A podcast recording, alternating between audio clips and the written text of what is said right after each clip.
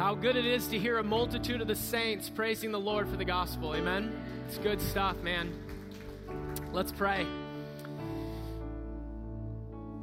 Father, thank you for your incredible redeeming work accomplished through your Son by your Spirit, applying the benefits of Christ's work to our lives causing us to come to new life through the proclamation of the gospel, repenting of our sin and trusting in Jesus, gifts given to you, given to us by you. And we thank you, Lord, because your gospel's transformed everything about us. And we're living in some place on that spectrum of transformation, Lord. If we are Christians, we are being conformed to the image of Jesus from one degree of glory to the next. Lord, maybe some of us, though, are stuck somewhere in the middle there. And we pray that the series on the gospel would remind us of the power that we have to conquer sin because it's canceled sin, Lord.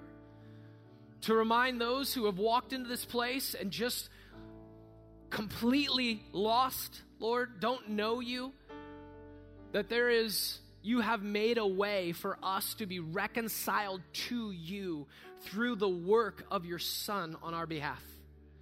And that is extended to any and all who would turn from their sin and put their faith in Jesus. Father, I recognize that for your plan being as glorious and as great as it is, it comes through a broken human messenger, and that delights you.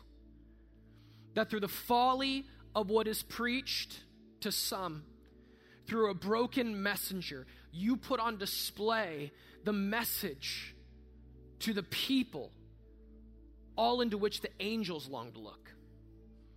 We're a part of something profoundly special today. And we're asking again, Lord, that as the word is proclaimed, your spirit would move and power to take the truths articulated in your word and cause them to be implanted deep into human hearts such that they would not leave the same that they came in this morning. God, we know that we can't do that. I can't do that. You have to do it. And we pray that you would, that you would be pleased and delighted to use your word again, Lord. And so for that, we're expectant. We give you all the praise and the glory that you're due. And we pray this in Jesus' name. And all God's people said, Amen. Let me encourage you to stay standing for the reading of God's word today as I come out of Romans chapter 8, beginning in verse 18. We're going to read down to verse 23 today. Romans 8, 18 to 23, one of many, many places we will be today in the word of God. Romans 8, 18 to 23. Paul writes and says, for I consider that the sufferings of this present time are not worth comparing with the glory that is to be revealed to us. For the creation waits with eager longing for the revealing of the sons of God. For the creation was subjected to futility, not willingly, but because of him who subjected it, in hope that the creation itself will be set free from its bondage to corruption and obtain the freedom of the glory of the children of God. For we know that the whole creation has been groaning together in the pains of childbirth until now. And not only the creation, but we ourselves, who have the first fruits of the Spirit, groan eagerly or inwardly as we wait eagerly for adoption as sons, the redemption of our bodies. This is the word of the Lord for this morning. You can be seated.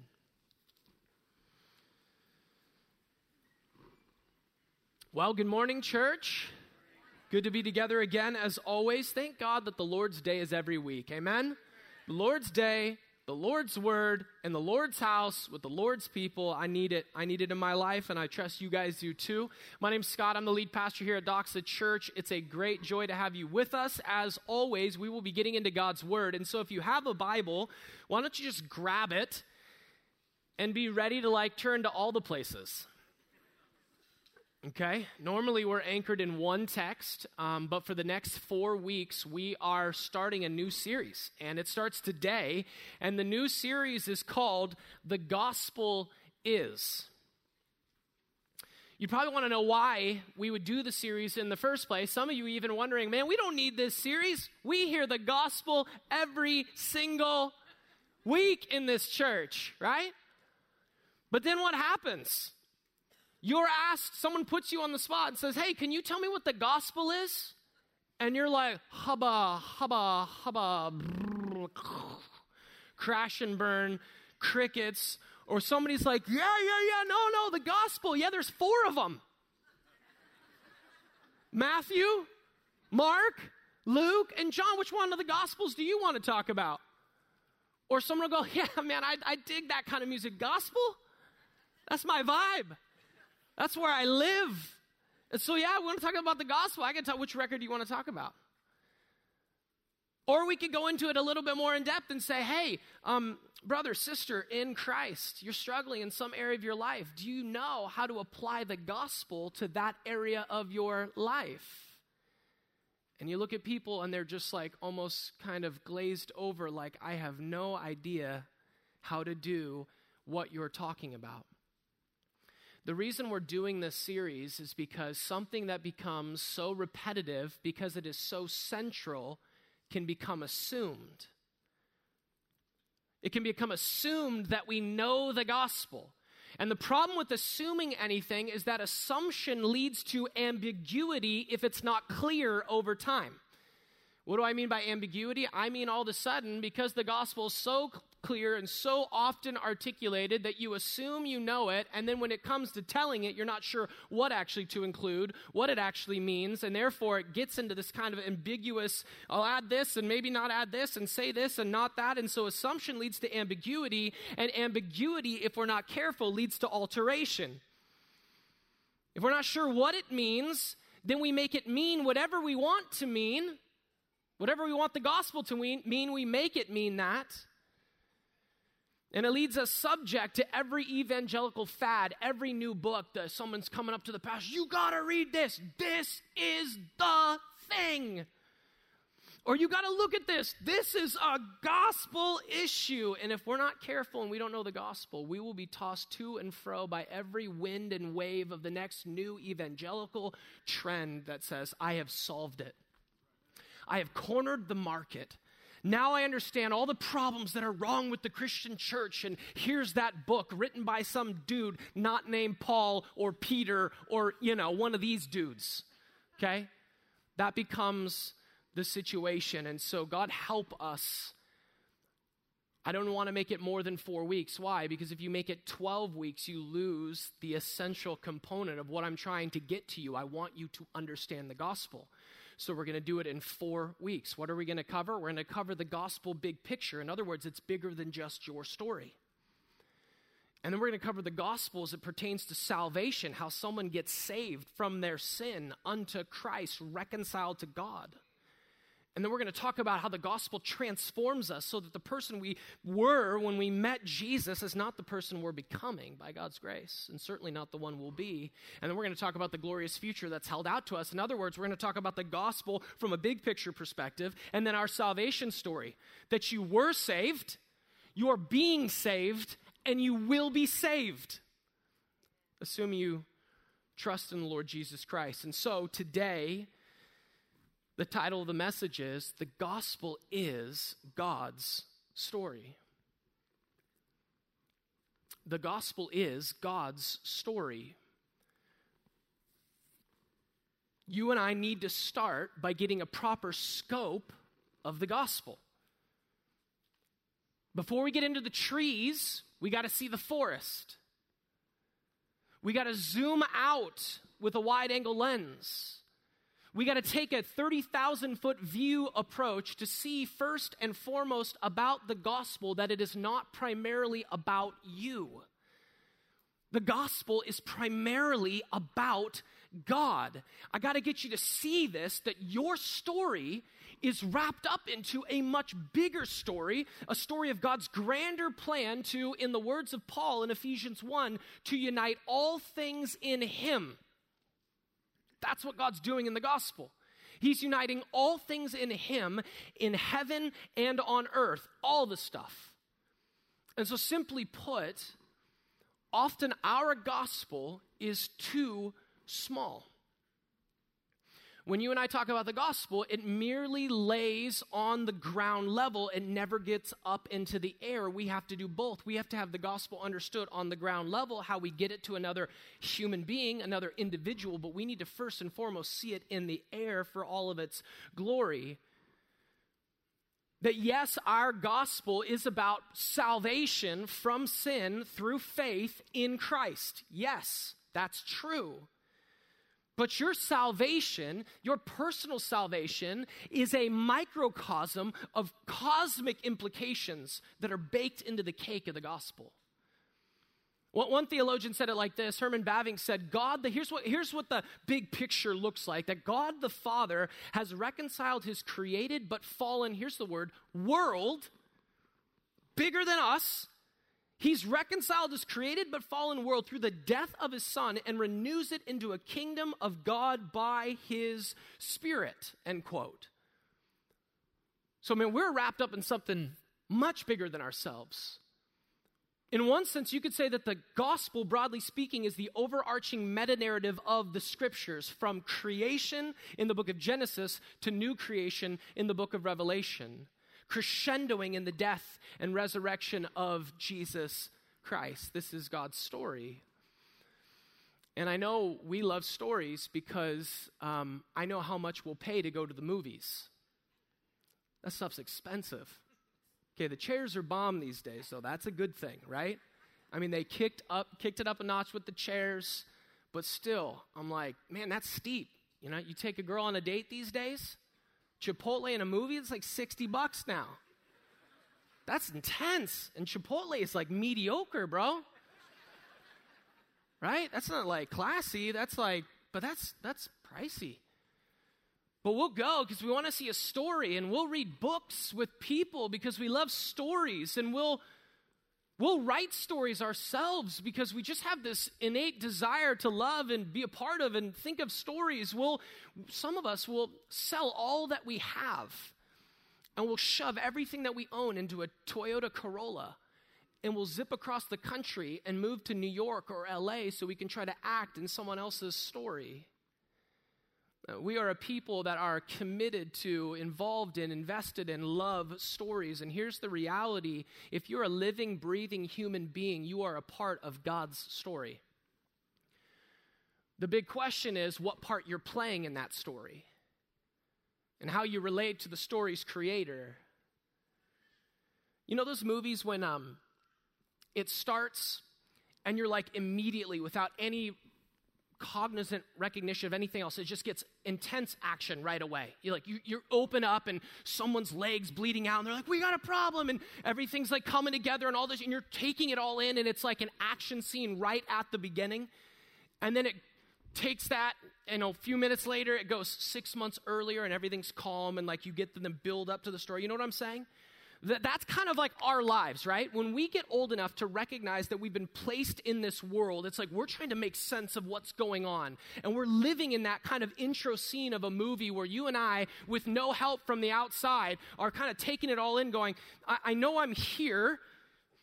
I have this sense of existence and awareness. I, I, I, don't know exactly where I've come from or what got me to this place or what's wrong with what I see in the world or is there anything wrong. All this stuff's being put together. And what's so interesting about our story is that it's kind of like that. You're plopped into God's story at this point in God's story, and it needs a context to have your life be rightly understood as it plays out right now. And when we understand God's story in the gospel from the big picture perspective, it answers the deep philosophical and spiritual questions that everybody has. Okay? And so, this is what we're going to cover today. Where are we in the story? And more importantly, we're going to go back to the six months earlier shot and we're going to get a panorama of the entire thing. So, here's the big idea God's story has four major movements. God's story has four major movements. If you're going to answer the question, what is the gospel today? The gospel in the air from the 30,000 foot view is this creation, fall, redemption, consummation. What's the gospel in the air? Creation, fall, redemption, consummation. That's the big story of the gospel. Creation, where did everything come from? Fall, what has gone wrong? Redemption, what is the solution? consummation, what does the future hold? So let's talk. You get plopped into this world. You grow in an understanding of what's going on. You know, you read some books and you go to school and you get a sense for a history and where you've come from, and other people have come before you. And there's goods and there's bads and there's all kinds of things going on, but we need to kind of scroll all the way back. We need to go all the way back to the beginning. And that, in order to do that, we're going to go all the way back to the beginning of the book, in the book of Genesis. And as the opening credits are being rolled back in the book of Genesis, and the opening scene reveals in the Bible this all powerful God who reveals himself as the creator. Stamps himself as the creator, that out of nothing, by his word and at his word, everything that is has been made. God is the creator of everything. Everything you see and everything you don't see. That is. God's made. And as the creator, he has the right to define. So he can he's the one that gets to call the shots. When you build a little world out of Legos, you can make it whatever you want it to be, okay? When he makes everything, he gets the right to define it. So he says light, I'm going to call you day because he's the creator. He goes darkness, I'm going to call you night. He goes men, I'm going to call you man, and woman, I'm going to call you woman. There's a distinction that you don't get to weigh in on because you're not the creator, God is. Okay? And, and he has the right to judge his own creation. Like he kind of takes a step back and multiple times goes, dang, this is good. Like God loves what he made, he sees it as glorious. He, he sees the goodness in creation. In fact, every aspect of creation from the Creator God radiates the goodness of God. Every river, every color, every flavor. I love doing that with my kids too. Ice cream day is a day to talk about the glory of God. you know, 31 flavors, and I'm like, kids, and there's more than 31, but that's just where they stop. There's so many more every flavor radiating the goodness of God, every animal, every mountain, every valley, all signposts pointing beyond themselves to the glory of God. In fact, the Bible says in Psalm 19 that the heavens don't declare the glory of themselves, but the glory of God. They weren't ever meant to culminate on themselves. We weren't ever meant to enjoy creation and then end on creation. Man, that meal was good. Steak is awesome. I should worship that. It was never meant to happen. But it was like, man, steak is good. The giver of that steak is the one that's deserving of worship. God was a creator, having created good things, not for their glory, but his own, in such a way that John Calvin, another theologian, said it like this God's insignia is on wherever we cast our gaze. Wherever you cast your eyes, there is no spot in the universe wherein you cannot discern at least some sparks of His glory. End quote. This is the world that God made. And at the pinnacle of that good and glorious creation, God made man in His own image. Male and female, He created them and gave them this amazing task of image bearing. This kind of priestly, kingly role.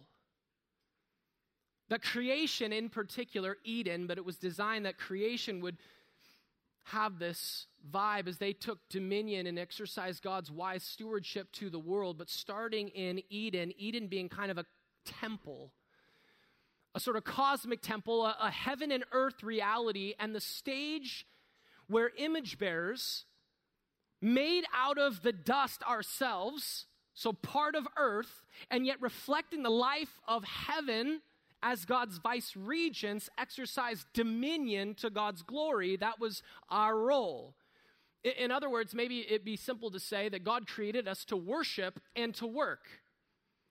As we worship, we get a sense of who God is. And as we get a sense of who God is, it funnels through us to exercise wise stewardship to the world He gave us to have dominion over. So we were from the very beginning meant to be a royal priesthood the mediators of God's good, wise stewardship to the world, and then reflecting the praises of creation back to the Creator. This was our goal. This was Adam's responsibility. Adam and Eve, being the first two image bearers created, called to steward creation well, not as servants of creation. If they went that route, that would be something called idolatry. They couldn't be servants of creation, they had to steward creation, being servants of God. And if they would do that, the result would be shalom, which is this Hebrew word that means peace, but more than that, it was this idea of universal flourishing, this idea of delight, wholeness. If they were to function in this way, they would have life the way it truly ought to be.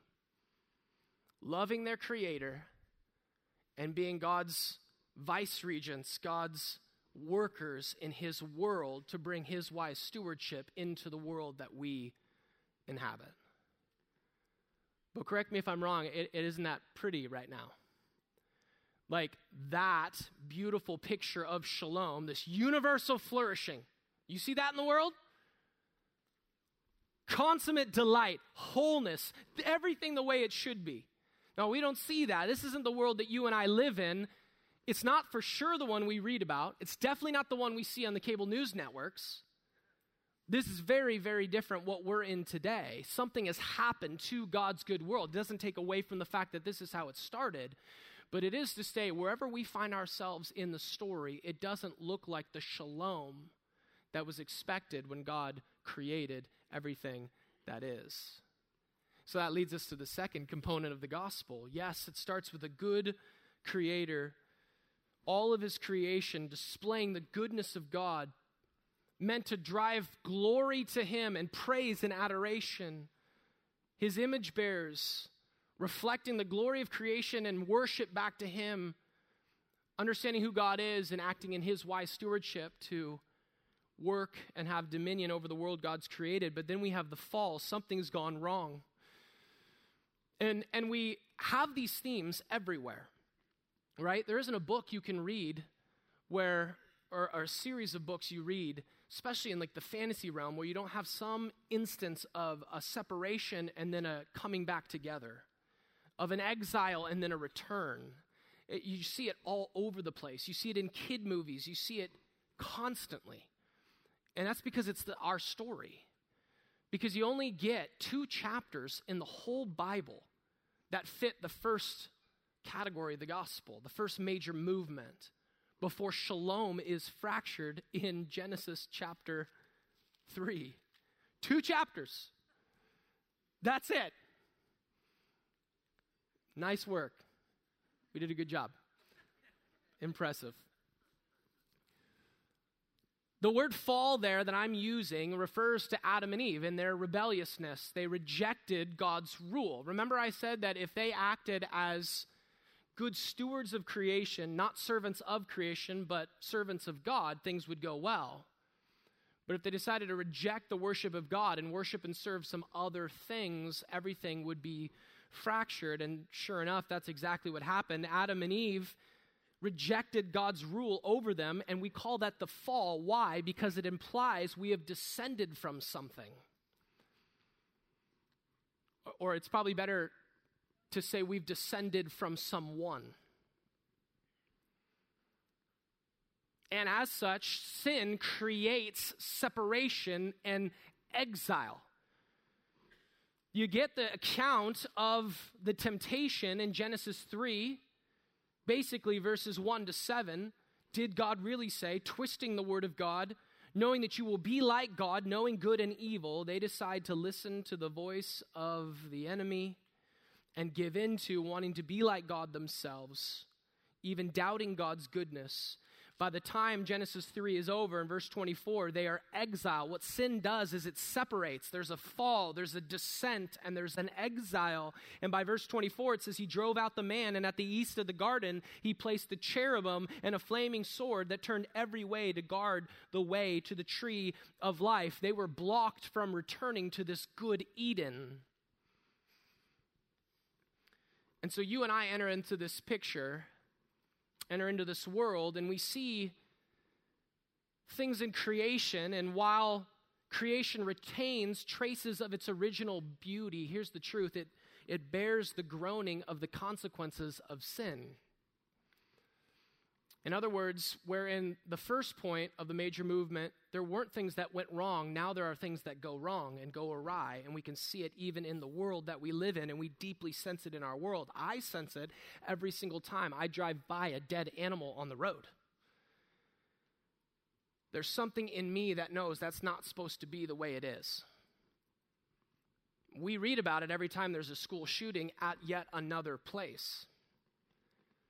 We understand there's something wrong with the world because we know about the natural disasters that have taken place time and time and time again. We understand, if we're honest, that the effects of sin aren't just out there in the world, but they're right here inside of us. And if we're honest, we recognize the effect of sin in every snide comment you make, every expression of your grumbling heart and every last one of your self centered motives, which has littered your life from the beginning. If we're honest. Can we be honest at church? Because I for sure don't care if it's like, oh, he's being honest. I don't like this place. No problem with me. We got to get the truth if we're going to get the gospel. Pain and suffering and death are far too familiar companions in life. Because Adam sinned, he was our human representative. We are all born in sin. We have sinned in Adam, so we come out of the chutes sinners. We don't become sinners when we sin. We sin because we're sinners. That's how it works. And we've entered into a sin cursed world, and yet the most difficult part for us is that God has instilled something where we're, we still have the echoes of Eden in us somewhere and we're haunted by it. Like, no one has to tell you that something that goes wrong isn't how it should be. Why? God has written that on you. He has written eternity into our hearts. Ecclesiastes 3:11 says that we are haunted by Eden in a way of saying, "Wait a minute, this isn't how it should be." And so you and I, we work to fix things because we see that something's not right. And so we go for younger. Right? You don't want to get older. We want to see younger and newer and cleaner. And here's the problem you get that new thing, and it's never getting newer. Okay? You get that new car, and it's never getting less dense. It's never getting less scratches. It's always getting more. You're like, man, my house is so we just did the laundry. And somehow, that thing, within two days, gets filled into such a monster. I'm carrying it down the stairs, trying to like hold it. I mean, it's, you guys have that? No? We just shove it all in there, and I'm shoving it down. And I'm like, how? And I don't even have to do the laundry. Praise be to God. Though I would if we wanted to share that privilege. Oh my goodness. God bless Aaron for the amount of laundry. Is there, there's, it, it's always more. It, it's not like, oh, you cleaned your shirt. Well, we're good. Right? The problem is there's always more cleaning. Something's always getting older. It's never, then, then you go, okay, well, forget that. That's not working, right? That's not working. I'm, it, it, stuff's broken, okay? Then that's not the way I'm going to fix everything. I'm going to fix it by being an activist. I'm going down to the Capitol today. It's going to be a good cause, too. It's going to be, um, I don't know, uh, inequality. Yeah, let's do that one. It's going to be inequality or, or, or uh, some sort of injustice or, or, or cancel culture or, or something like that. But here, here's the thing at the end of the day you can fight for the rest of your life, and there will always be more evil to fight. Do you ever notice that? It never ends. It's a, uh, you're going to get out there, and this will be the time where evil finally comes to an end. Everybody has had a person that has said that at one time or another, and it has not happened. And so you go, well, forget all of that. That's all a waste. Then I'm just going to go after my own happiness. It's just going to be me and doing what I want to do and hanging out. Every desire I want, I'm going to fulfill it. And here's the problem sin has led us to be content to settle. So we settle everywhere. We settle for temporary and fleeting instead of eternal and soul satisfying. and the place we go to fill our need for happiness is found in other broken places that cannot do for you what you expect them to do for you. It's like two half filled glasses leaking that you're hoping to use to pour into your cup so that you'll be fulfilled. Meanwhile, they're completely drained, cannot sustain you because you're leaking out no matter how much you put into your cup. This is the broken world we live in. And so you can exhaust yourself with pleasure. You can have that kind of Solomonic life. He was like, I did it all. I had all the pleasures. I even kept my wits about me. So my wisdom was maintained while I indulged in all these pleasures. And you know what I found at the end of the day? All of that was worthless, it was all meaningless. No, try as we might, if we admit it, we have fallen and we can't get up, or as Paul says in Romans 3:23, all have sinned and fallen short of the glory of God.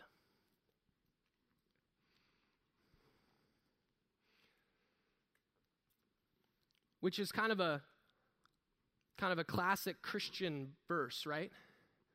We say it, we've memorized it. Do, do we even know what it's saying?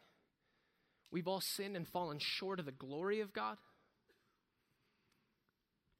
It, it means that sin is for sure at least error that we've committed, wrong that we've done. Miley Cyrus, nobody's per- she even knows about sin a little bit. You know, nobody's perfect. We live and we learn it. She, she's got that sense in her song, even of like, hey, something's wrong. But is that what Paul's talking about when he says we've fallen short of the glory of God? Falling short, sin is missing the mark. And when he talks about falling short of the glory of God, you're the pinnacle of God's glory in creation. Sin, really, at the end of the day, is missing the mark of, of human, genuine humanness, genuine image bearerness. That we have missed the mark through our failure of worship, turning away from the living God and instead of worshiping Him and working for Him, we have given ourselves over to idols, and now we worship and serve something in the creation instead of the creator, and that leads to slavery, whereas worship for, of God unto His work is freedom. And so we find ourselves enslaved to sin, and the ultimate rule of that enslavement is expressed in death, which is the wage of sin. And so we see it in every single life because every single person dies.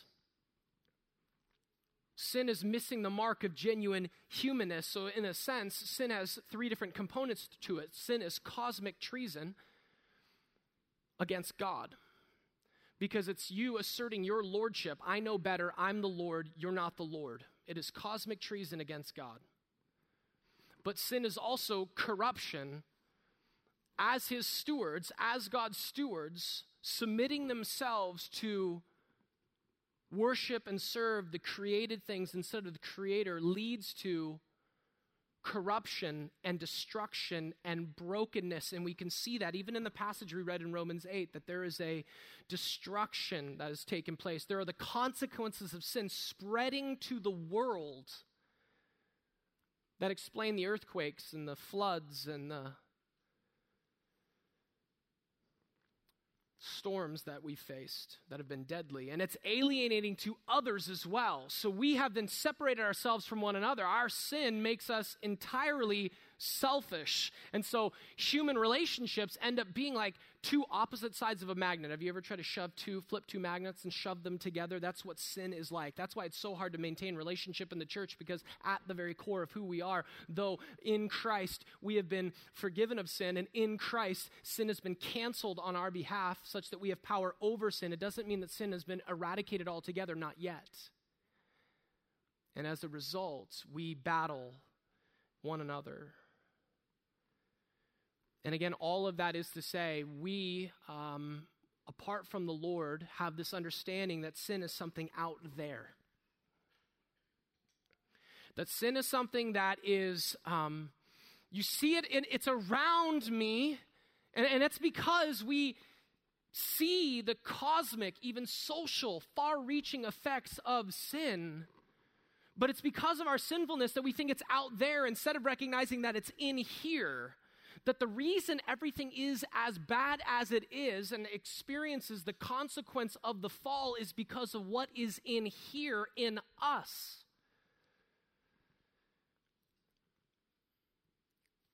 While sin is in here, the solution isn't.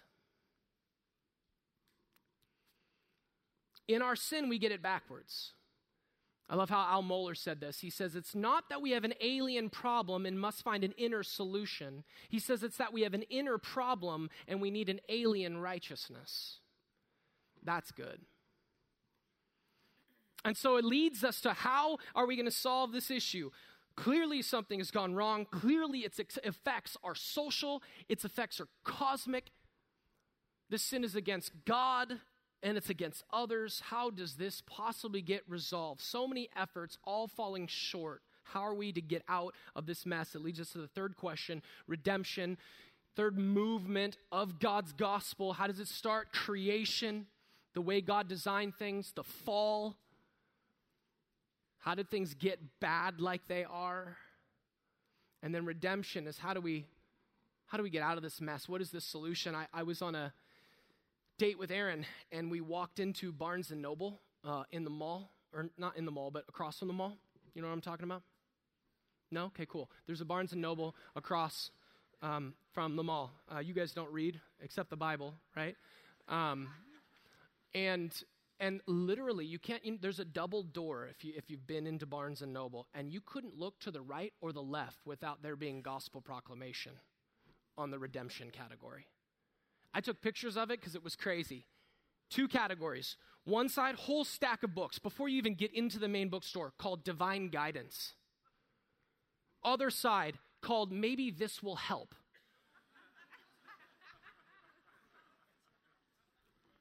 And it had anything. Literally, under divine guidance with all these books, it said the world of self transformation. They're getting at redemption. They're trying to find it. It's right in your Barnes and Noble. You walked right by the world's gospel that is not the gospel of Jesus Christ. Then on this other side, you're like, hey, if you want to just get this religious hawk out of the way and you want to go this way, how about this book about how awesome you are? Because in the end of the day, if I can just convince you you're awesome, if you, if you can pound that drum and get yourself convinced of that enough, then you'll be set free. Maybe that will help. If not, try tarot cards or palm readings or on and on and on it went. People are desperately searching, and here's how the Bible talks about the problem being solved. Are you ready? Christ died for our sins in accordance with the scriptures. That he was buried and that he was raised on the third day in accordance with the scriptures.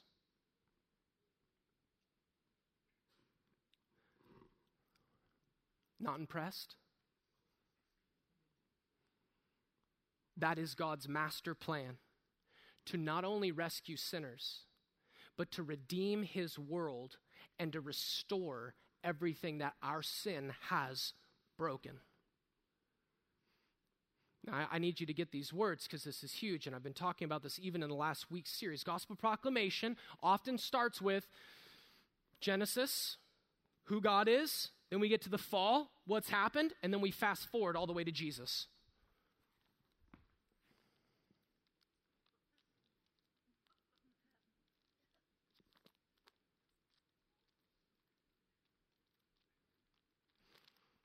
That much. Like, forget that part. Uh, when Paul says uh, Christ died for our sins, he meant in accordance with the scriptures. See it? That big chunk. Uh, it's not like you go, ah, we don't need that. Let's just get to Jesus. Uh, no, he died for our sins in accordance with the scriptures. That chunk. Why is that important? Because the gospel is God's whole story. That's why. When he says Christ died for our sins, it's that simple. And yet, when he says in accordance with the scriptures, he's talking about it's the whole story. In, in other words, the gospel of Christ dying for our sins and rising for our salvation finds its right meaning and fulfillment only when it's understood in accordance with the scriptures. Every development in the Old Testament is a recapitulation of and an attempted undoing of the problem that happened in the garden with Adam and Eve, as well as a progressive unfolding of God's saving plan coming together. Truly, if you were to understand God's rescue plan, you wouldn't go from Genesis 3, 1 to 7, all the way to Jesus, because the rescue plan of God starts in Genesis chapter 3, verse 15, where we see one of Eve's descendants is going to be one who puts their heel into the skull of the enemy that one through her line would come. And then again in Genesis chapter 12, you have Abraham, and God calls Abraham and gives him this promise that through Abraham's seed, the world is going to be blessed through him. And then you have the Old Testament playing out, which is the story of God's people, Abraham's seed, Israel, advancing the story of redemption, who were supposed to be the ones who would bring redemption, really by being that light in the world that would display this is what it looks like when God rules that it would be so compelling that the nations would see what was happening in Israel. And the story develops, right, where they get the law, which was that means by which the Israelites would establish and maintain that right relationship with God that they had by sheer grace as God delivered them out of slavery in Egypt and through the Red Sea to the land. He had already done the work, and then he brings the law to say, here's how we're going to maintain this relationship with one another. He establishes the priesthood and the temple. Interesting, because that's exactly what was happening in Genesis 1 and 2. And in the temple, you have a mini kind of Eden reestablished, the place where heaven and earth would meet and priests functioning as mediators between God and man, and you had the sacrificial system because you had to have something to deal with sin now that sin was in the world. The problem with Israel is that the redeemers were ones in need of redeeming. That the very law that was given to them to maintain the relationship with God was the means that exposed the fact that they were sinners. And the sacrifices that they were exercising to be forgiven of their sins were not sufficient, and they knew, which is why they kept doing it over and over and over and over and over again. And then they would establish kings for themselves because maybe that was the way we'll be delivered out of our problems, right? Go the political route, go the activist route, have a king, no king brought in lasting peace. Yet a few moments where you're like, I think we did it. And then it crashed and burned again. And you see this pattern in the Old Testament. God blesses, it's always God first blessing. People rebelling. Exile is the result. And God, in His grace, brings them back. That in the Old Testament, you have again and again and again. The Old Testament, when you read it, is almost frustrating to read because it's a story in search of an ending. You want it to stop because it just goes on and on and on, doesn't it? When you read the kings and stuff, you're like, really? Another sucky king? Are you kidding me right now? Again, again, again. Then it like perks up a little bit because they give you a little bit longer story of like a slightly better king. You're like, oh, that was good. Oh, then he crashes and burns because he's totally prideful at the end. And on and on and on and on we go. It's like Groundhog's Day. Have you ever seen that movie? It's like every day you get up, same thing. When is it going to change? When is it going to be different? Enter Jesus Christ at the fullness of time, the one who is truly God and truly man, the one who undoes the curse of Adam in the garden, the one who is the seed of Abraham, through whom the promised blessing to save the world would come through him. Enter the Israel's representative who succeeded where Israel failed in his obedience to God. Enter the king who inaugurates his kingdom, declaring in every work the undoing of sin and its effects. He didn't just calm the storm, he said, I'm sovereign over the storm. He didn't just keep people from, or allow people to see again. He said, in the kingdom, the effects of sin aren't, don't exist. And he proved it time and time and time again. As priest, he offered a better sacrifice of himself to reconcile sinners like you and me, and more than that, to reconcile, according to Colossians 1, all things, whether on earth or in heaven, making peace by the blood of his cross. The cross that Jesus Christ died on is a cross with cosmic implications, a cross so profoundly powerful because it was the place upon which the Son of God died for us, that it covers the brokenness between man and God and heaven and earth. So when we preach the gospel to people, we say that the cross upon which Jesus died, namely Jesus himself being our substitutionary sacrifice, is the only way to God. And yet, from the air, we say that the cross is the way to restoration of all things and our pathway to a new and better Eden established by the Lord Himself. The cross is not merely your personal salvation story. You partake of that salvation story by responding to the gospel that Christ died for your sins in accordance with the scriptures that he was buried for you, and that he was raised on the third day in accordance with the scriptures. But that cross bearing sacrifice reconciled all things, whether on earth or in heaven, making peace by the blood of his cross. So listen, we are all part of this story. But there are two ends to this story. Because the last part is the consummation. What does the future hold? There are two components to the story. Where do you fall in the story? Because the king is coming again. The kingdom has been inaugurated but not consummated. When you think of the word consummation, think about the fullness of everything God's promised in full fruition. How do you take part in what God is redeeming through the cosmic implications of his son's death on the cross? How do you take part of that? Can I just be really, really clear? To be sure on what the future holds and that it is good for you, you respond by faith to Jesus. If you want to take part, you are in God's story. You are going to live eternally. You're going to die physically, but you're going to live eternally. Some to everlasting judgment and others to everlasting life. And the distinguishing part between the two is what you do with Jesus, who died on that cross to reconcile all things in himself, whether on earth or in heaven. Will it be your life as well? And that to, to take hold of that is to repent of your sin and put your faith in Jesus and evidence that faith in getting into the waters of baptism. No, you're not saved through baptism, but you're saved through water, just like the Israelites weren't saved through the, by the Red Sea, but they were definitely saved through the Red Sea. You, you can't be like, hey, I'm a Christian today. Um, yeah, I believe in Jesus. Have you been baptized? No then I have no evidence you have faith whatsoever. Why? Because the first expression of faith in the life of a Christian is baptism. Because you've confessed Jesus Christ is your Lord and Savior. And if He is your Lord, then you bow to Him. And so faith exercises itself in obedience to God. That's what's changed about you. You were living your life in disobedience to God, coming out of the chutes as a sinner, you turn from your sin, put your faith in Jesus Christ, both of those things, repentance and faith, a gift of God's grace through the Holy Spirit's work. You come to a saving knowledge of Jesus, and the way we see your faith in action is you get into that water and get baptized. So it's a really hard thing to say, I follow Jesus, but I've not been baptized. Because God's covenant people have come through water. It's always been the way it's been.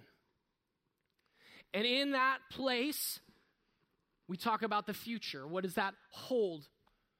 You either repent of your sin and trust in Jesus, and eternal life is secure for you, or you resist the good news about Jesus, and you will have eternal destruction waiting. Those are the two sides. Why? Because your sin is a cosmic offense against God. You've sinned against an eternal creator, you will have an eternal punishment. That's the simplicity of it. It's not pretty. A lot of churches don't like preaching it, but it's the truth and makes Jesus so much more glorious. But then watch this. Because remember, I said there's echoes of Eden inside of us. I love what C.S. Lewis said. He said, The fact that deep down we feel that the world has gone wrong indicates that we were created for a world that is right. He says, The fact that I can conceive of paradise leads to me thinking there probably is one. The story doesn't end with redemption. Jesus inaugurated the kingdom, but he hasn't consummated it yet. He has assured it because he is resurrected from the dead, which is his raising. It's his rulership being displayed, then evidencing himself in that raising on the ascension level, ascending to the right hand of the Father. And he will come again. But until then, we, you and I, what do we do? We are agents of reconciliation, transformed ones going out into the world, redeemed redeemers, reconciled reconcilers. That's who we are. We are a people who bear the marks of the new life of the gospel in us. I mean, we should whiff of the gospel. We should be different than the world. We should have a different hope. I was thinking about this. You ever been to Benihana's before? I, when, you, when you're done with Benihana, speaking of laundry, you, gotta like you, you got to go take a shower after Benihana's. But when someone else smells Benihana's on you, like, dang, that smells good. Because you just have to get immersed into it for a little bit, taste of the glories, and you whiff of it the rest of the day. That, that's exactly what we should be doing as Christians. That we taste of the glories of Jesus, and we better be whiffing of it all day long. Except the glories of Jesus, you never want to take a shower to wash off. This is our goal that in Christ, God was reconciling the world to himself, not counting their trespasses against them, and entrusting to us the message of reconciliation. This is our job. Redeemed redeemers, reconciled reconcilers that go into the world because Jesus Christ will return to judge sin and evil.